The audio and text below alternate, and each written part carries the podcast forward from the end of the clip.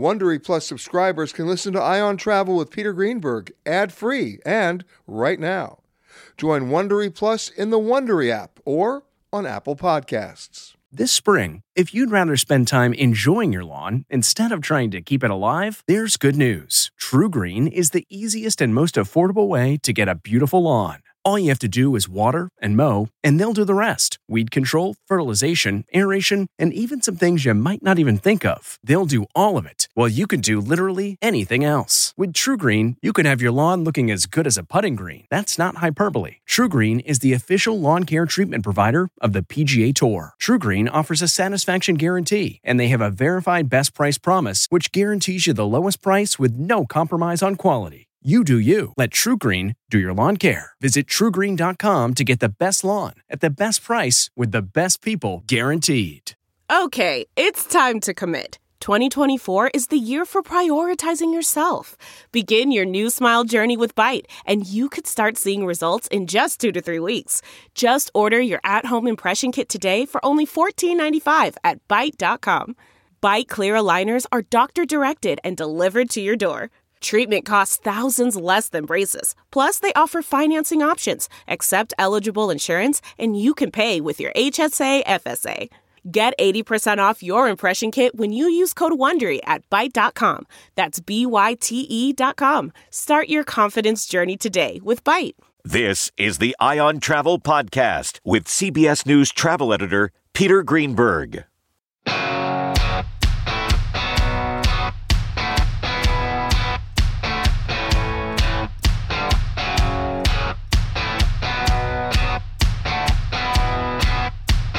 Hi, everybody. Peter Greenberg here, and welcome to another edition of the Eye on Travel Podcast. This week, it's my tribute to one of the five boroughs of New York City, the Bronx, with everything from great bakery to great hip hop. I'm speaking with Vanessa Gibson, the borough president. And yes, we'll also talk about the Yankees. Then Peter Madonia, the owner of the legendary Madonia Bakery, about the secrets of his neighborhood and what makes Semolina so good. Then a visit to the Botanical Gardens, followed by a hands on tour of the world of hip hop, Bronx style.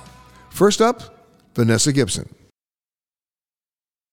We really need new phones. T-Mobile will cover the cost of four amazing new iPhone 15s, and each line is only $25 a month. New iPhone 15s? Only at T-Mobile get four iPhone 15s on us and four lines for 25 bucks per line per month with eligible trade-in when you switch. Minimum of four lines for $25 per line per month with auto pay discount using debit or bank account. $5 more per line without auto pay, plus taxes and fees. Phone fee at 24 monthly bill credits for all well qualified customers. Contact us before canceling account to continue bill credits or credit stop and balance on required finance agreement due. $35 per line connection charge applies. Ctmobile.com. So let's talk about the Bronx because, you know, when I was growing up, you know, I went through the Bronx and then I got to the Bronx. Mm-hmm. I, you know, and, and here we are. I mean, we're, we're about 30 minute walk from Yankee Stadium. Right. But you can get there very quickly. Uh, we're near the, we're near the, the, the garden. Yes. Right. We're, I mean, we, we're close to everything. Yes. And, but if you look at the boroughs of New York, the Bronx is not just one neighborhood. It's so many different neighborhoods. That's right. So paint the picture of the Bronx for people because you know folks who come to New York they don't ever go north a lot. That's right. so tell me about the Bronx. Right. So the Bronx is the original birthplace of hip hop. It is a beautiful borough of different cultures, nationalities, beautiful music, culture, style, cultural institutions. We are home to the New York Yankees, Champions. By the way, I have to stop. It. Wait a minute. Stop. Uh-oh. Hold on. Uh oh. No, I got to tell you. Uh-oh. When I was growing up, I hated the Yankees. You know why? You know why? Why? Because I didn't trust anybody in pinstripes. Oh goodness! I'm a Mets guy. You- I'm a okay, Mets guy. You're a Mets guy. I am a Mets guy. Yeah. That's okay. I have hey, Mets These are the years I remember: '69 Yes. and '86. Right?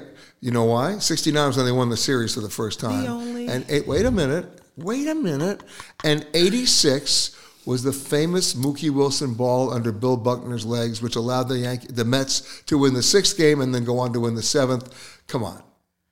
You okay, really okay. You, you want to talk about the Yankees? Fine. Loyal fan. We have more championships. But that, but you know what? You had more money.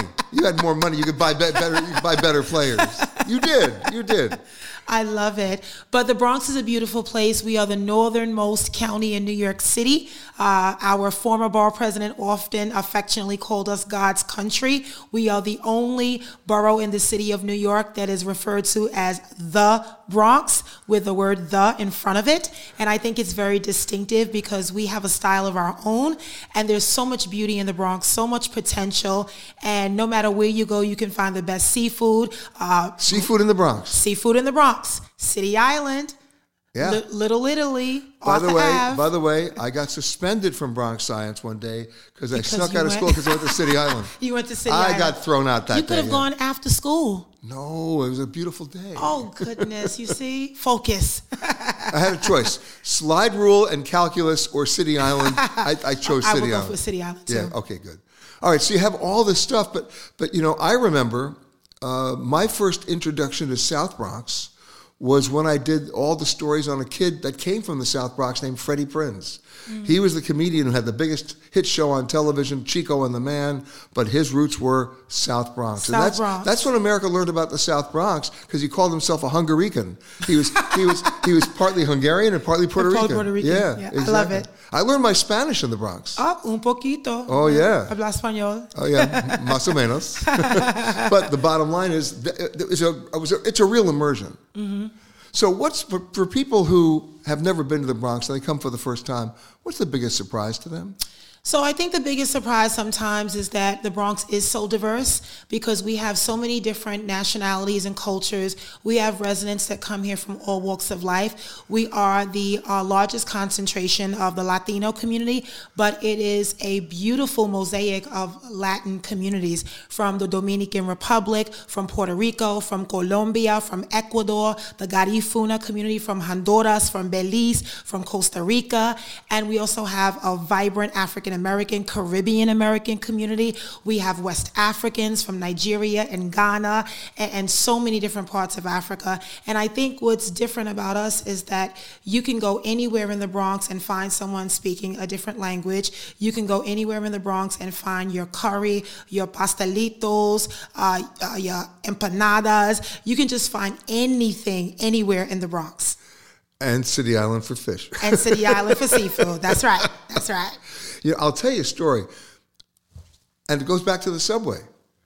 One of my biggest thrills in taking the subway, right, is that it comes up after Yankee Stadium. So I always went in the first car Mm-hmm. Yes. because I wanted to come out of that tunnel and see it. And it's, know? beautiful. Yeah, It's beautiful. And if you time it right, you can see about thirty seconds of the game. as As a Met fan. as- that's about all I wanted to see as a Met fan. So when you became the borough president, that's after your stint in the city council. Mm-hmm. You had other things to deal with, but you knew what your challenges were. Absolutely. I think the Bronx had faced a number of challenges before the COVID 19 pandemic around uh, unstable housing, around quality health care, making sure that we have access and opportunity for youth, seniors, and our veterans, and most importantly, health disparities. A lot of Bronx residents before the pandemic lived with obesity, asthma, heart disease, and diabetes. And I think after the pandemic, it was further exacerbated and really people were put into staying a home. spotlight. They Right. were staying home and eating. People were staying home, people were eating, but people were afraid to go out. A lot of Yeah. elders were afraid. Of course, people went out for basic necessities like food and going to medical appointments, but I think people were generally afraid because we didn't know what COVID 19 was at all. Yeah, exactly. We, you were you were basically navigating uncharted waters. Exactly. Exactly. You know, you mentioned medical stuff. Here's another mm, a trip down memory lane for me. Everybody knows about the Grand Concourse. I mean, that was The Grand Boulevard. It was, It- and, and in those days, in the in the twenties and thirties, people strolled down the Grand Concourse. Right. Right. You know when I went to the Grand Concourse, my dentist was on the Grand Concourse. Yeah. Concourse. My dentist is there now. Come on. Are you serious? Very serious. See, Yes. certain things just don't change. But I'll tell you, my, my first experience when I used to come out of Bronx Science and we'd sneak over to the Grand Concourse, why and Pelham, right? Mm-hmm. You know what I'd sneak over there for? An egg cream. Now you don't know what an egg cream is, do you? Aha, I've I got heard you. egg cream. Ah, just you don't come on. tasted it. Okay. Anybody who born and raised in New York in the old days, I'm older than you, so I can say this, would know what an egg cream is. Now you have a homework assignment. You got to go get one. I'm gonna go get And there's one. still a couple of places you can get one. yes, there are. Yeah, Mm-hmm. I know. And by the way, there's nothing. There's nothing to do with egg in it. People they just call it an egg cream. I still right. never understood that. You get the egg cream and the nickel red licorice, and oh, that part I know you know. Well, I like red licorice, but you know it's not five cents anymore. No kidding. yeah, but when I had red Inflation. licorice, yeah, well, you used to pull it. You used to, Mm-hmm. but they were little ones. Now that now that's they're like softer and more synthetic and stuff. Not the old days. but bottom line is egg cream, and you can get a cheeseburger for like twelve cents, and that was it. Cheeseburger and egg cream, you're in. You know, because your mom would give you like you know twenty five cents emergency money. In case you had to use the phone, right? No if cell phones. No, oh, no, oh, please. But if you saved up two quarters, you got your egg cream and the cheeseburger. That's So right. You had to plan ahead. That's right. So, what's your biggest challenge now? Because you've done a lot of work on the parks, mm-hmm. right? Because that without a city without parks is not a city. Right. So, tell me about the parks in the Bronx. The parks are beautiful. Our largest park, of course, is Pelham Bay Park. We also have Van Cortlandt, Crotona Park, Claremont Park, lots of playgrounds, community gardens, and green thumbs. Our parks are our greatest treasures. We also have the only state park in the Bronx, Roberto Clemente. State Park, we have the High Bridge. Name for name for Name for the famous Baseball humanitarian player. baseball player Roberto Clemente, uh, who actually died going to Nicaragua, um, just delivering goods to the people there. And I represented that park in the city council. We invested $100 million in Roberto Clemente State Park, and it's gorgeous. And we want to make it even better. Exactly. So you got a lot of parks. Yes, we have gorgeous parks. And I think we can always look at more opportunities to renovate. A lot of our parks, people complain they don't have comfort stations. We would love bathrooms. Uh, we're also looking at renaming some of our parks. So Mullaly Park is going to be renamed this fall in honor of the late, great Reverend Wendell T. Foster, who was the first African American elected from Bronx County to the city council. We are renaming the rec center, the pool, and the park in his honor. And that's in, in recognition of Juneteenth, which we recognize as a city holiday a few years ago. But I also think our parks are overly used. And we saw that during the pandemic because people had nowhere to go. No catering halls were open, no clubs. So people were celebrating bar mitzvahs, sweet 16s, birthday parties, graduations, Weddings, everything, weddings. weddings in the park. And I think this summer it'll be a little different, but they'll still be heavily used. So we have to not only invest in parks and maintenance, but staff. We have to have more garbage receptacles. But I think as the population grows, as we build more housing with more school-age children, we need to expand on more parks. Yeah. We're not building brand new parks. We're just renovating the existing parks. Right, because you don't have the real estate. Correct. Right, just making them better. That's right. All right. By the way, if truth be told, I got married in the park. Which one? Uh, sorry, Central Park. Oh, okay. Uh, you, you, will, you, will you forgive me? I will forgive you. Yes. I got married by the Bethesda fountain. It was gorgeous. It was great. And, and, and everybody was out there anyway. I, That's I, true. They didn't clear it out for me. you have your own crowd. I, oh, I had I, I had a big crowd. they had no idea what I was doing there, but I got married there. Great story. Bottom line though is Bronx is coming back. Yes, the Bronx is coming back. I think COVID 19 was a real setback, and I believe every setback is preparation for a comeback. We have to deal with health disparities. We have to deal with achieving universal um, health care, universal after school programs. We have to expand and invest in more community centers, which are safe havens for young people. We have to build on our parks and invest in our treasures like waterfront access from the Bronx River to the Harlem River. My thanks to Vanessa. When I was growing up, there were two things I never missed when I headed north from Manhattan to the Bronx an egg cream and baked goods. Peter Madonia knows that when you have a great bakery, the community follows. Peter, welcome. Uh, thank you. Uh, really nice to be here. Appreciate it. So let's talk about the bakery because when I grew up, I'm, I, I have to admit I'm a Manhattan guy, but I spent a lot of time in the Bronx because that's where I went to high school. Uh, I was up there on the Grand Concourse and in Pelham and looking for my egg cream and and my uh, and my that's right. and of course, the other thing I always like to get, and most people don't appreciate it. I don't eat meat anymore, but boy, do I miss it. My pastrami and Swiss on rye with Russian dressing, but that's another story. But then there were the baked goods, and that's where you guys come in. Uh, you know, we didn't we didn't go a day without without hitting a bakery, and that's really part of the Bronx, isn't it? Uh, it certainly is, and it's certainly a big part of Little Italy. Uh, I mean, when I was a kid, there were probably half a dozen um, just bread bakeries, much less uh, pastry shops. And so, what's really changed though? Because there are certain things you have to continue to bake, right? Yeah, we still make all the same products my grandfather made, my father made, um, but um, you know our clientele has evolved, and um, any good small business has to evolve to survive. And so we expanded our product line dramatically to a, a really a, maybe twenty or so specialty breads, um, breads with jalapeno and pepper, for instance. That is not traditionally Italian, that's for sure. Um, but uh, but our clientele um, wants something different, so we try and get creative and have gotten creative. Well, what's the what, last twenty years? what's still on your menu that your grandfather made? we make a traditional semolina bread, which is uh, the you know yellow flour, uh, a lot of seeds on it, which is traditionally Sicilian. Um, uh, that's where my grandfather came from. Um, and a house bread, you know, with a thick crust. Um, so all those traditional items, French bread, um, like you know, a baguette, um, all of those traditional items um, are still on our shelves. Uh, but in addition, um, you know, we have bread. We make a white chocolate bread, make uh, cranberry walnut bread, now and, and our signature product now is uh, an ol- olive bread um, that has uh, really become the number one uh, on the hit parade as people come into the bakery, um, and it, it, that's something that uh, my partner Charlie created about uh, 15 years ago, and, and just has taken off. And what's and what's the best pastry? Um, we're we're not a pastry shop, so uh, that's the great thing about Little Italy is they're real pastry shops, right? That have um, all the traditional Italian pa- pastries and egg eclairs, and um, um, we make we do make cannolis, which is the one pastry we make. But other than that, we're not a pastry shop. You actually have we have several pastry shops in the neighborhood, in addition to traditional um, uh, panificios, which is the bread bakery.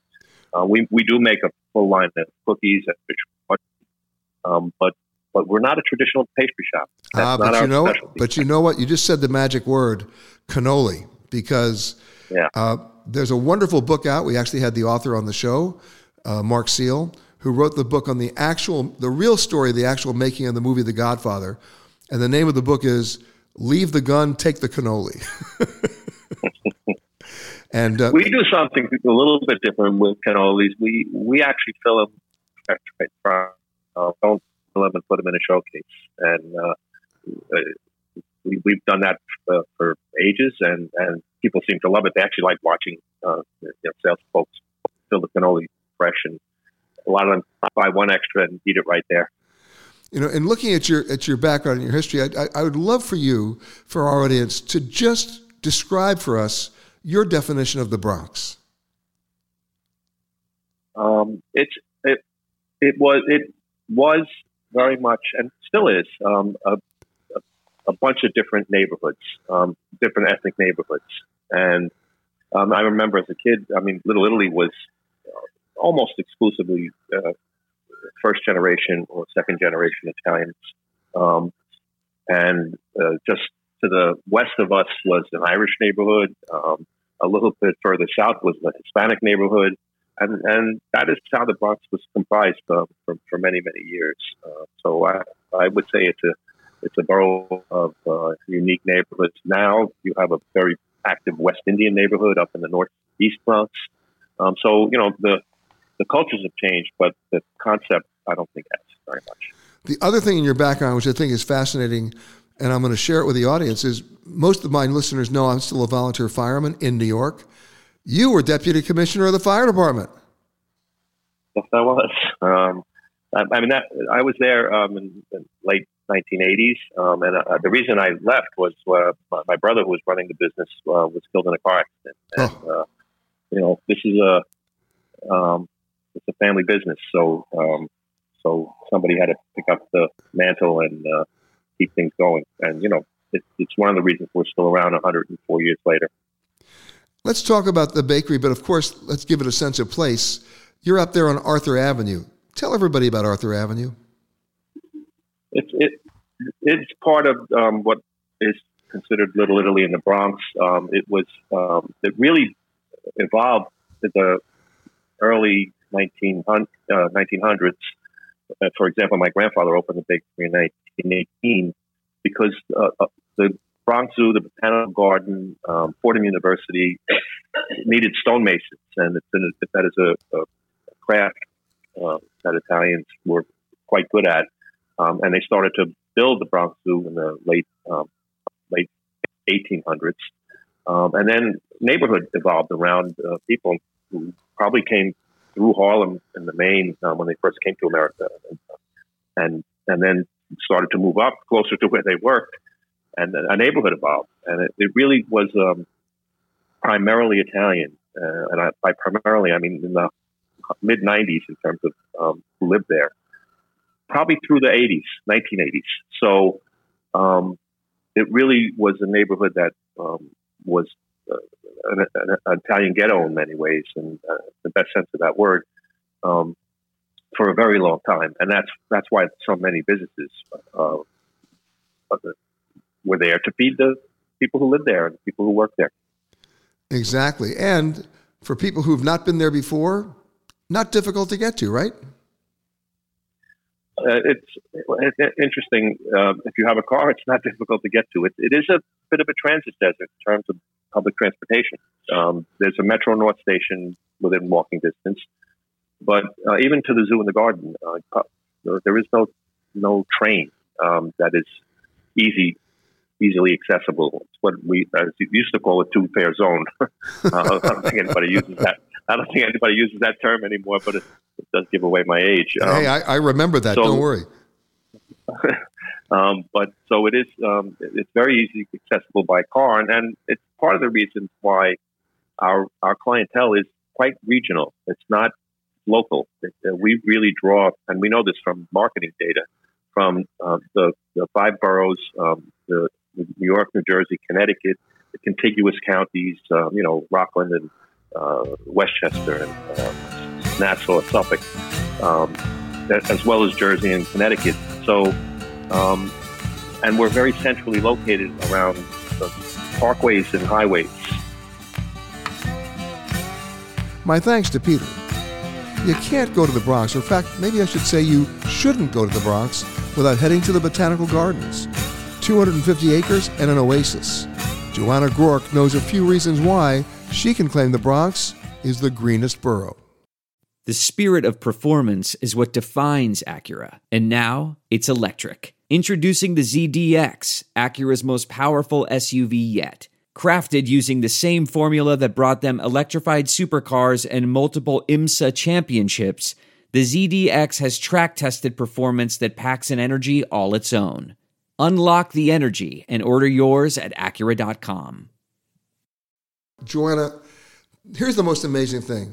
It's over 100 years old, and it's how many acres? The New York Botanical Garden is 250 acres in the middle of the Bronx. That's right. I mean, it's sort of like there it is, and nobody. I mean, it's it's just amazing. It's and it's an amazing place to go because it's surrounded by the rest. But it's this little, basically, uh, it's an enclave. It's a it's it's a little piece of, of greenery that's amazing. And it always changes. That's exactly right. It's interesting because the Bronx is actually New York's greenest borough, and we're very proud to. Okay, now how do you make that claim? Uh, well, we make it. It's we're the greenest borough. We have the most parks and open land, and um, the New York Botanical Garden is part of an area known as Bronx Park, comprising the garden, the zoo, and Fordham University. And, and I must say, I, I, went to the graduation at Fordham University about two years ago. I was amazed at the greenery just on that campus. It was, it was, it was a surprise to me because I remember going on the subway at Fordham Road. There was not a lot of greenery on Fordham Road, at least not by the subway. So this is like, whoa, where did this come from? And that's all part of the same location. That's exactly right. That's just across the street from the New York Botanical Garden is Fordham University. And I think it's hard for us to remember now, but of course, the Bronx used to be the countryside outside of New York City. Uh, and we're so happy that we can offer that same sort of refuge to, uh, to city residents. And you do a lot of rotating exhibitions uh, between what, five and eight a year. Give me an idea of what's there now. Well, uh, we have our annual orchid show on right now. Uh, Jeff Leatham, who is. I know Jeff Leatham. Oh my God. Yes. I, I see Jeff Leatham in Paris because he does the most amazing. Anybody who ever walks into the Georges Cinq in Paris is in for a treat. The floral arrangements in that hotel, even in the guest rooms, it's stunning. And they change it like every day. It's unreal. And he's doing it? Yes. Jeff came and worked with our horticulture team to install the orchid show. We have thousands of orchids throughout the Enid A. Haupt Conservatory. And Jeff brought a little bit of his signature style and a little bit of that Paris excess to New York. And it's wonderful because um, it's the first time we're bringing the Orchid Show back in its full form since the beginning of the COVID-19 okay, now it's one, pandemic. It's one thing to say it's an orchid show. How many orchids are we talking about? Oh, thousands. Thousands of orchids throughout the A. Haupt Conservatory. Wow.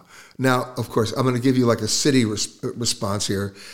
You know, I'm like the brown thumb of the world. If somebody gives me a plant, the plant on the way back to my house, the plant says, "Why prolong this? I'll die now." Right.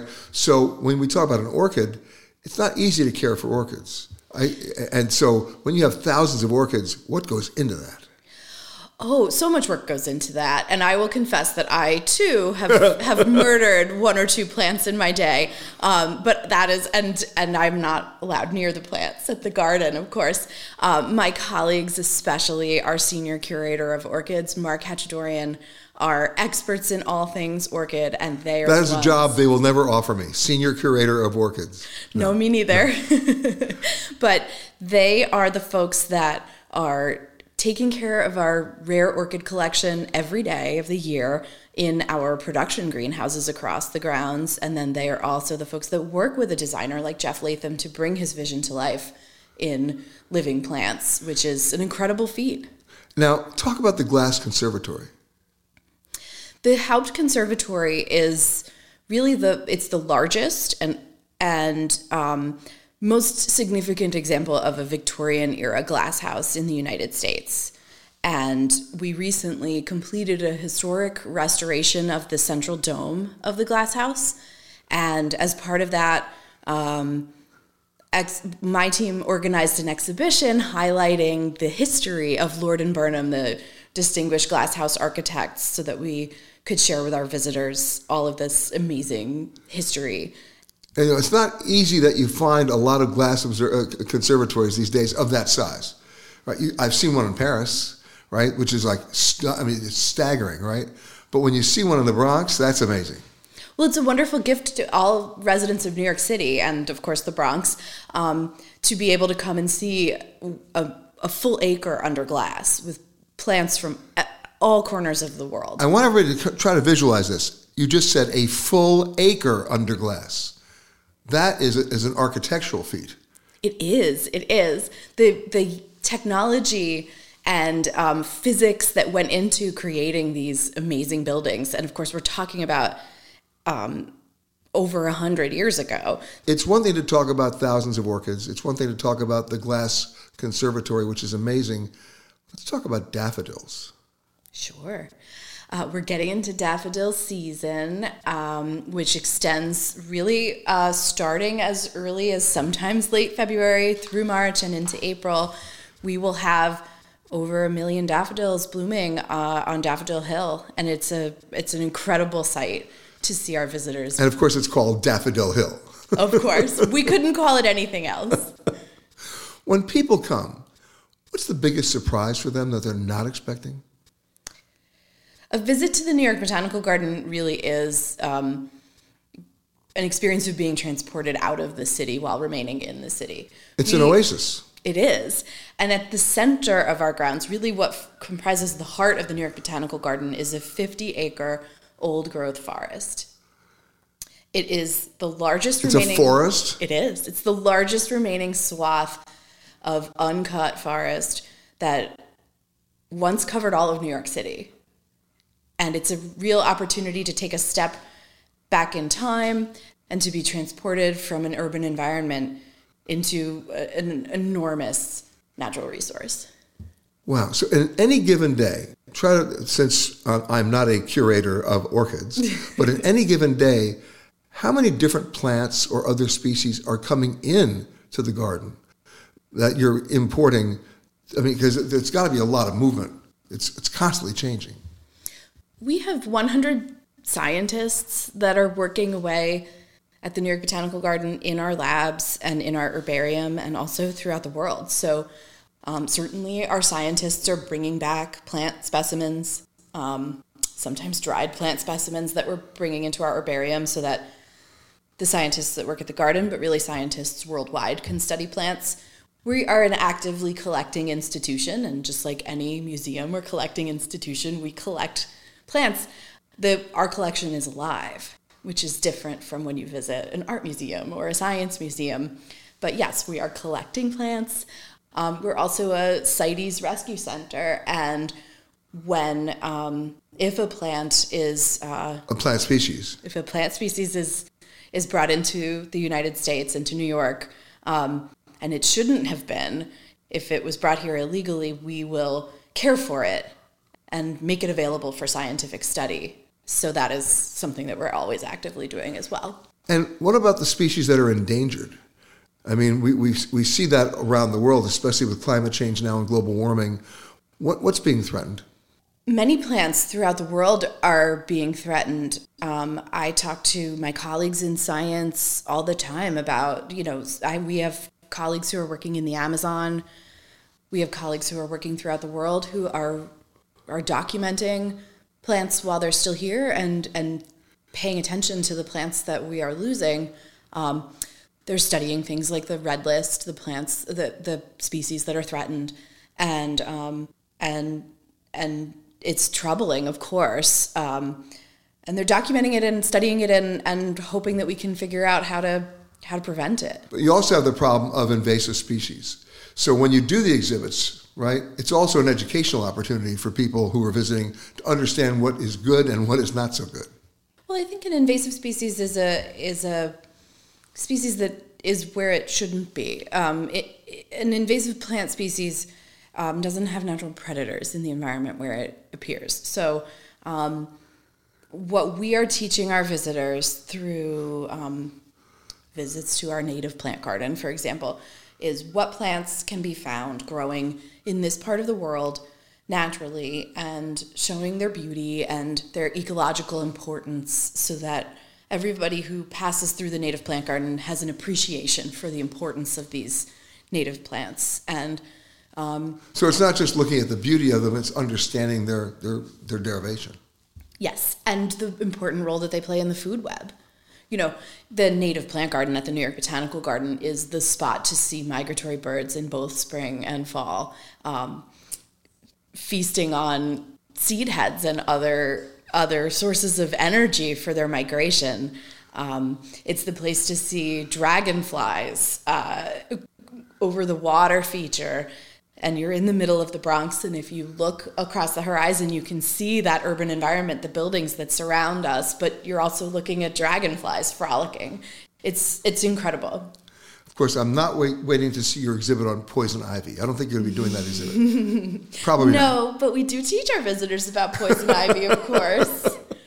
I grew up learning about poison ivy the hard way. Many of us have learned about poison ivy the hard way. My thanks to Joanna. And while most folks can't talk about the Bronx without talking about the Yankees, it's time instead to talk about hip hop and the voice of the voiceless. Rocky Bucano is commemorating the role of hip hop in the history of the Bronx. He just happens to be the executive director of the Universal Hip Hop Museum. Rocky Bucano, how are you, man? I'm great. How are you? Good. And you're a born and raised Bronx guy. I am born, raised, and still live here. So let's talk about a little bit of the history of hip hop because not many people realize, first of all, that it was born here, but not many people even realize what it is. Give me a definition. So, hip hop is a living, breathing culture. It represents five different elements. The basic elements of hip hop are MCing, DJing, graffiti, and breakdancing. And the most important element is what we call knowledge knowledge of self. Explain. So, knowledge of self means that you understand who you are, what you contribute to the world, and what your aspirations are and how to accomplish those aspirations. Well, I'm going to get to that in a second, but I want to go back to, to maybe one of the stereotypical approaches to hip hop from the outside world, right? So I go back to my early days watching MTV because that's where I saw it. Right. That's where you saw it. Yeah, that's where everyone saw it. Right. And and what did I? You know what I took away from that? Sneakers, right? Right. Baggy pants. Baggy pants. Right? Breakdancing. Breakdancing. Not moonwalking. Not moonwalking. See, that, that wasn't hip hop. Well, you know, listen, Mike, Michael Jackson, uh, we actually, you know, Michael Jackson is one of the early influences of hip hop. Him, James Brown, Sly Stone. Well, James Brown especially. Yep, Sly Stone. Uh, and uh, Sly Stone, if he ever showed up. And George Clinton.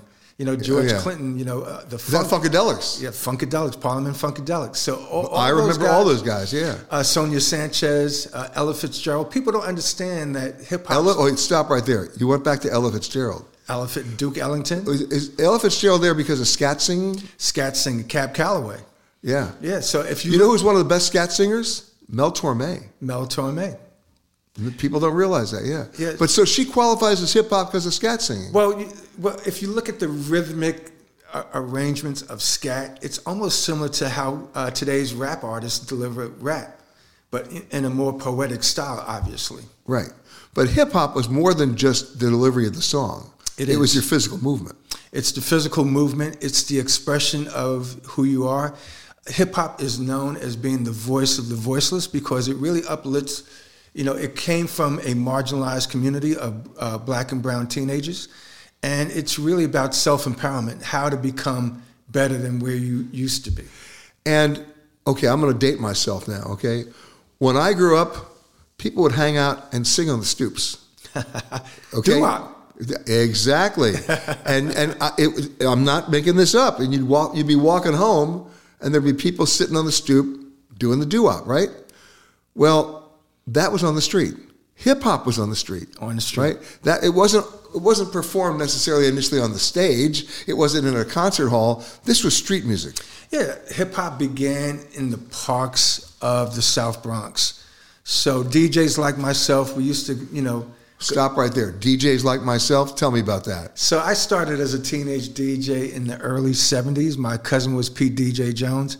He was one of the top mobile disc jockeys here in New York City. And by the way, in those days, DJs didn't make the kind of money they're doing today. No. Never even close. No, but you know, if you Because that's a club scene deal. It, it, it is a club club scene deal, but uh, the the cost of living back then was a lot lower than it is today. So you know, relatively speaking, you know, it was good money, right? So yeah, yeah, relatively speaking. relatively speaking. I mean, let, let me put this in some perspective for everybody because you know where I'm going with this. You go to Las Vegas on a weekend and they have a DJ coming in, they're paying that guy $150,000. we weren't getting paid that much. No kidding. you had bus money. bus money. So you know, uh, he was one of the uh, most sought after DJs, and I was his understudy. So I basically went to all the clubs. I was only 15 years old. I wasn't even supposed to be in the clubs because the, you know the legal age to enter Lick- a club was like Liquor, tw- 21 years old. Yeah. So, but, But, but, but let the record reflect you're a tall guy. I am a tall. You guy. looked a little older than your age back then. you could sneak in. I could sneak in, And you wore the sunglasses, didn't you? I did. I knew it. I knew it. Okay. okay. So um, you know, I learned how to you know mix and blend and program music for an older older audience, and uh, I got my break one night at the Stardust Ballroom in the Bronx, and uh, he was uh, not able to perform because he wasn't feeling well, and he told me to take over, and I took over, and the club owner loved me and gave me a job as a professional DJ a week later, And the rest, as they say, is history. and the rest, as they say, is history. But now, you know, hip hop has, has become more mainstream. It's it's in the club. It's more than the clubs. It's it's performed, right? Well, hip hop to me is a fabric of today's modern society. It's one of the main exports of American culture around the world. Uh, hip hop, you can't go anywhere in the world without seeing some form of expression of hip hop, whether it's in graffiti, whether it's in the breakdancing, whether it's in the rap music, whether it's in the fashion and the lingo, the self-expression of who, who people are. You know, so uh, some countries and some um, uh, uh, communities around the world even use hip hop to preserve their native language because as kids get older, they become more uh, globalized, more American. And there's nobody to hand that language down. Right, so they use rap or hip hop basically to pass down their native language to the next generation of people. Okay, stupid question. You ready? Yep. Where do I see breakdancing now? Because I haven't seen a lot of it lately. So um, actually, we just partnered with Red Bull. Red Bull has been um, uh, producing what's called the BC One World Championship breakdance competitions around the world. And uh, it, the last time it was here in the U.S. was in 2009. It's returning to New York City November this year. For the first time in a while. For the first time in a while. Now let's talk quickly about the museum because right now you're in a temporary location. We are. Right? Where? So we are. Uh, we have an exhibit called the Revolution of Hip Hop, which is located at the Bronx Terminal Market. Uh, we opened it in 2019, right before the pandemic. Talk about great timing. Yeah, Yep, great timing. Uh, and we are reopening a new exhibit uh, in May of this year. Okay, coming up. And then, of course, the permanent facility is going to be built where? At the Bronx Point, which is right across the street from the Bronx Terminal Market uh, on Exterior Street. So the address is 575 Ex- Exterior. Uh, so we are building a 53,000 square foot state of the art Whoa. museum that is going to be Interactive, of course. interactive to the 10th degree. And um, we are just excited, you know, that this project is happening. It took 12 years to get to where we are. Now, okay, two last questions before we run out of time. Are you still DJing? I don't DJ anymore because I have to spend all my time, uh, you know, uh, getting this project ready for, for the world to come visit and see. Uh, but I do admire all all of the uh, DJs that are that the young DJs that I see today. And second, last question here: You're not breakdancing, are you? I, I, I would break my hip if I tried. I'd be right there on orthopedic surgery with you. My thanks to Rocky, to Joanna Groarke, to Peter Madonia, and to Vanessa Gibson. And my thanks to you for listening to this Eye on Travel podcast. For more conversations with the world's leaders in travel, as well as answers to your travel questions, be sure to rate or review this podcast wherever you happen to listen to podcasts. And for all the breaking travel news, that's an easy one. Just log on to petergreenberg.com. The Eye on Travel Podcast is produced by Amanda Morris and Anthony Protis Chung. For more content from Peter Greenberg and the Eye on Travel team, visit petergreenberg.com. Eye on Travel is a production of CBS News Radio. If you like Eye on Travel with Peter Greenberg, you can listen early and ad-free right now by joining Wondery Plus in the Wondery app or on Apple Podcasts. Prime members can listen ad-free on Amazon Music. Before you go, tell us about yourself by filling out a short survey at wondery.com/survey. Get one of the most successful broadcasts in television history on your schedule with the 60 Minutes Podcast. Hard hitting investigative reports, news, and culture maker interviews, and in depth profiles are waiting for you in every episode. Listen to 60 Minutes ad free on Wondery Plus. Survivor 46 is here, and so is On Fire, the only official Survivor podcast. And we have a twist this season. The winner of Survivor 45, Dee Valladares, will be joining us every week. We're going behind the scenes of the biggest moments, the how and the why things happen, and the strategy and analysis you can only get from someone like me, a Survivor winner. Listen to On Fire, the official Survivor podcast, wherever you get your podcast.